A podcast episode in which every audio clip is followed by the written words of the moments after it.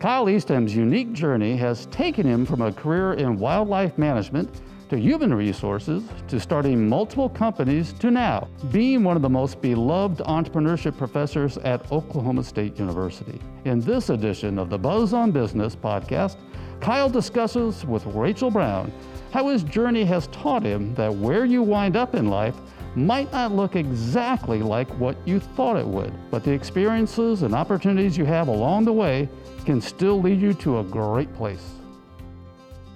Hello, I am again thrilled with our podcast guest today, Kyle Eastham. He's one of our top professors, gets glowing reviews every single year from students, and can't wait to dig into getting to know him better, letting our audience get to know him better. But first, I want to kick it off to you, Kyle. Give us kind of an overview of your career, how you've ended up where you are now.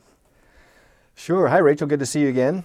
Um, overview of the career. Uh, I was a student at OSU back in the 80s, wildlife ecology major. Now it's in RIM. And then I went to work at the Oklahoma Department of Wildlife for 22 years, game warden, HR manager, training manager, and then left there. Uh, along the way, I got another master's degree, or got a master's degree, and left there because I had an interest uh, as a training guy to try to do that on my own as a to start a speaking and training company. So I did that, and wound up back in Stillwater. My wife and I had both been students here. She got a job here, so we moved to Stillwater from the Oklahoma City area. And I thought, well, if I'm going to run this speaking business, I should take an entrepreneurship class would probably help me do that better. So I took one class, which was then the intro class. I thought, wow, that was pretty cool. I like that. So I thought, well, I'll look into the master's program, and I enrolled in the master's in entrepreneurship. Uh, that took a year, and right after I finished that, uh, I was a non-traditional student, so I was in that class as a f- in my late 40s with all my 20-year-old friends and classmates. But after I finished that master's degree, they said, hey, would you be interested in teaching a class for us part time? I said, absolutely. So I started teaching one class part time, led to full time. And so I've been teaching here at OSU now for several years. I love how unconnected those things seem to be, going from wildlife to a speaking business to now teaching entrepreneurship. Can you break down more of those transitions, like how did one door open to the next? Yeah, it's kind of odd. We sometimes we never know. It was never a lifelong ambition to be an HR guy, but uh, at this state agency, uh, loved what I was doing. Great job, great people, and a promotion opportunity came up to go into our headquarters office as the training guy. Then another promotion, take more responsibilities on with HR, and uh, certainly love the training aspect and uh, like personal development and those kinds of things. So I thought I, I think I would like to help teach other people these kinds of things. So that led to starting this training and speaking business. And uh, again, as luck would have it, my wife was working on a PhD. She was commuting from Oklahoma City area to Stillwater three or four days a week, which got old. And so I was thinking, if I want to do this business full time, I may have to quit my job, and I was willing to do that. And I could do that business from anywhere, so we moved to Stillwater. Uh, she continued working uh, for Oklahoma State. Uh, I took a class, and I said the master's program. So it's while you may not know exactly where you're going to wind up, it, it's interesting. You, you get to one place, you have some opportunities, you take that one not sure where that's going to go. So, like in entrepreneurship, we talking about we talk about pivoting, um, and where you wind up may not look exactly like what you thought it would look like a year before or ten years before, but I've wound up in a great place. I find that personally very encouraging as a 22 year old person trying to figure out what my life might look like after graduating but it is just you can trust this process and you know one thing is going to lead to the next. And i love that you kind of bring that into your teaching in the classroom. And so across all these different things did you ever have a sort of aha moment of like this is it. This is what kyle eastham is great at doing and you found your niche? I don't know if there was one aha moment, but there was um, a period several years ago where looking back at some of the different jobs I'd had, I thought, wow, it's interesting. In lots of the things I've done, I've been a teacher. When I was younger, I thought of a teacher as your third grade teacher. Thought, well, I don't want to be a teacher. Uh, yet, when I look back as a wildlife department employee, I was, as a game warden, did a lot of public education for kids as well as adults. Uh, as a training manager, obviously, I was doing lots of training, corporate training, and teaching people. I was studying martial arts at the time. In fact, I was teaching martial arts classes, so I was teaching there. Uh, in the job or the uh, speaking business I started, I'm still trying to teach people in the public. And uh, I've taught uh, Sunday school at church. And, so just everything I've done, it seems like, comes back to teaching. So I guess I'm a teacher. Mm-hmm. I would I would think you're a pretty good one. Somehow, in a four-year undergraduate degree of studying entrepreneurship, I never ended up in one of your classes. Which how did you dodge that? I don't know. It is the greatest misstep in my undergraduate career. no, I'd no, have to a, say. That's my loss. But I have gotten to sit in with some of your classes through working through the Riata Center, and you are an excellent teacher. And I think any student who's had you would say the same thing. But we have to admit, the subject you teach is interesting. Entrepreneurship. How do you teach entrepreneurship? Some would probably say it can't be done. But how, how do you bring that into a classroom? Well, we have great resources. Uh, obviously, you look at the the books, the videos, the podcasts, and um, we have a great complement of instructors here. Some that are fantastic researchers, uh, and they're way smarter than I am and know all the academic research and literature I am not up on that, quite frankly. We have another group of professors who are practitioners, and I'm one of those, who've kind of been there, done that. And we need both. We need the academic side as well as the practical side. So I think that gives our students a great mix. I come, as I said, from a training background, and so I try to incorporate some of those techniques and tactics from a training uh, environment into the classroom to, to add energy, to be more engaging, uh, and it seems to work fairly well. Are the rumors true that you just jam out to music at the beginning of your classes? Oh, yeah. Again, that comes from training. Before everybody gets in, gets settled, I turn up some music, and it varies from day to day what genre of music. Uh, the louder, the better. Again, just to get the energy up in the room. And students, especially with first day, students walk in and go, oh wow this might be kind of cool this is different i love that that's incredible and we you touched on it. We do have such an incredibly diverse group of people in this entrepreneurship school and through the Riata Center that hit so many different aspects and u- unique points of entrepreneurship. But one of my favorite, other favorite professors, David Thomason, has this great phrase that he has a PhD in hard knocks. Oh, yeah. And I think you also very much fit that bill. Maybe, maybe not. I mean, it's I've certainly have some life experience, a business experience. Um, uh, have been an entrepreneur with some successes, some failures. So that certainly brings some stories, hopefully a little credibility, uh, and a perspective uh, that I think is very helpful. Definitely. I know as a student, I've always really appreciated that from professors, the ones that have some real life experience with what they're talking to. It makes it so much more relatable and feels so much more applicable to what I might encounter later in life. But share with us some of your favorite in classroom teaching moments? Uh, one that comes to mind, maybe because we just recently did this uh, this semester, is toward the, the beginning of the semester, I will ask for volunteers to come to the front of a room to participate in a contest. And I don't tell them what it is. Interesting to see who volunteers. And I told them that it will involve some balance and athleticism. So I'm waiting to see who the you know big tough guys are. Oh, I'm an athlete. I'll come down there. Uh, but it's very often the gymnast or the cheerleader girl who wins the contest because it's a handstand contest.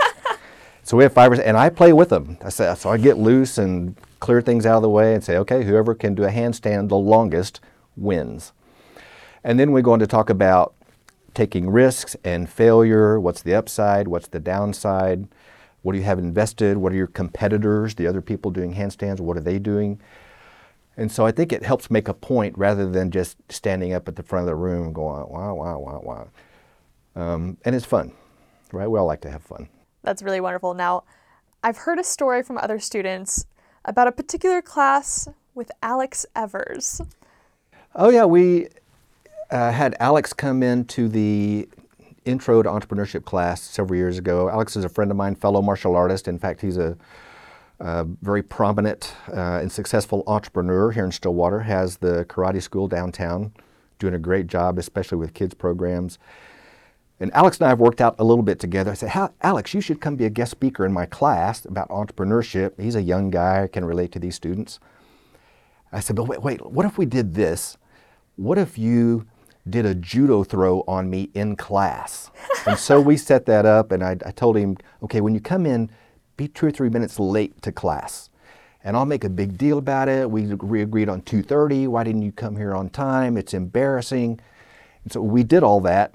And then as I reach out to kind of give him a push on his shoulder, he turns and throws me up over his shoulder, and I just land on the ground. And of course, I've taken that fall 10,000 times in judo class, but you can imagine the audible gasp when when I hit the ground and students, no doubt, like, oh my gosh, what is this guy doing? Um, and so it's a nice hook to get people engaged. But uh, yeah, just another example of experiential again from that training background we got, got to keep people engaged i don't know of a single other professor that would have that approach to teaching. You've really sacrificed a lot for your students. Well, it's like it's all in the interest of fun and um, to again it's entrepreneurship. Sometimes we do things a little differently than the norm so. I love that. And you know, we've gotten to speak so much on what it's like teaching entrepreneurship inside the classroom, but you do so much outside of the classroom too with our students. I would love to hear about your favorite outside of the classroom experiences with entrepreneurship. Yeah, it's fun to be able to work with students. Uh, of course, a number of them, uh, you can imagine in entrepreneurship uh, and outside that discipline, come in, hey, I, I got an idea for a business. Can I run it by you? Absolutely, that's why we're here. And so anything from informal I was going to say ideas on a napkin. Some haven't even made it to the napkin yet. Um, and it's a balance for me to, I want to be encouraging, but I also want to be realistic and go, okay, this is going to be hard work. It's an interesting idea. I think it can work. If you're willing to work, are you willing to do this for the next five years and not take vacations, um, sacrifice other things? Because it's not going to happen overnight. And uh, some come back the next week or the next month and go, okay, here's what I did. What now? Some I don't see again. That's okay. That happens. Um, we've had some. I had the opportunity to work with a, a, couple of students that recently graduated on a business, and they entered the statewide business plan competition and won that as wow. undergraduates. Twenty thousand dollars to them for them and their business. The business was Bubble Calm, and they've gone on, I think, to do some other things now, but um, we've had several students, both graduate and undergraduate, win that statewide business plan competition. Uh, we have our own on campus that's, that's meant several thousand dollars to different students. So it's, uh, I love seeing the ideas and it's the students doing the work and faculty kind of asking questions or directing or guiding, what about this? Um, but you guys put in a ton of time and make it happen. I, I know I've definitely come up to a to you a few times at the Genius Bar asking for your input on various things I know. my business. I remember talking about your business. I love it. And I, I appreciate the approach though of such honesty. It's not just being a pandering yes man. It's it's giving the honest truth about both sides and giving real validation and I think that's so much more valuable than just saying, Great job, honey, good idea, like go forth and conquer. Yeah. If you want that, go to your mama. She'll tell you, Oh, you're the smartest, best, prettiest. Of course it'll work, honey. And that's not realistic, but yeah. That's what mamas do. Thanks, mom. but I also appreciate the honest feedback of people like you with experience and I know that has been so valuable to myself and other students that you've gotten to work with and this may come as news to some, but this is going to be your last semester teaching before retirement. Last semester, I'm on the way out. Tell us what are your grandiose plans for after retirement? Oh, I don't know how grandiose they are. Um, I may, I'm playing around with an idea for developing an online course, not higher education, but for, just for the general public. That may be on creativity. I've enjoyed really teaching the imagination class, one of my favorites. Uh, so would certainly like to travel some. My wife and I love to travel, so we'll do some of that. Uh, other than that, it may be uh, playing with the dogs and playing a little banjo. That's incredible. Now, your dog Caldwell is part of Pete's Pet Posse, correct? He is Caldwell, a Great Dane, and part of Pete's Pet Posse. So once in a while, you'll see him here on campus, and we certainly plan to be back around on campus after I retire. Thank goodness. I mean, I will miss you too, but Caldwell has become But it's a bad. favorite. Don't tell me Caldwell's leaving. That would be just right. Well, I've loved getting to talk about this wide array of things with you. And as we kind of start to wind down the podcast, we have a fun little thing called the lightning round. Now, these are questions you and I haven't talked about before. They're going to come at you fresh, and you just have to give me your quick response. So, are you ready? Sure. First question is What was your very first job? Very first job was um, sacking groceries at a grocery store. What's been your favorite international trip? Switzerland. Ooh, and you've done some study abroad trips Did a study abroad trip to New Zealand. It was amazing. If you get a chance to do study abroad, you have to go. Sounds like a dream. What's your favorite restaurant in Stillwater? Chipotle. Nice. What's the best dish you can cook? Ooh, um, burger and fries. Classic. I love it. What's your funniest memory with Caldwell? Uh, it's probably when my wife and I had him on campus, and we uh, he loves fortune cookies. It's his favorite snack. So we had some custom fortune cookies made, um, and with fortunes that said something like "Steady, steady, school's your buddy," uh, and we handed them out to students, and they got to get a fortune cookie from Caldwell. That is perfect. I love it. That's a very unique favorite snack for a dog. That's brilliant. What is your ideal Valentine's date with your wife? Which also happens to be her birthday, so I, I got to get that right. Ooh, Uh, ideal date would be um, nice dinner and then go home and cuddle up on the couch and watch a good movie. that's perfect. I love it. And then our last one, and I hope you get this correct. Who is your favorite Riata student employee? Favorite? Oh my gosh, there have been so many. um, but there's this redheaded girl named Rachel who's uh, she's just amazing. Well, she sounds great. uh, I'm glad you got that question right. Kyle, it's been an absolute pleasure both knowing you over the years as a professor. You will be missed terribly when you're not with us as much, but I wish you absolutely all the best in the world in retirement and enjoying that. And thank you for joining me today. Yeah, thanks very much. My pleasure. Thanks so much for listening to this episode of The Buzz on Business. Be sure to follow us at OSU Entrepreneurship on Facebook and Instagram and at Riata Center on Twitter.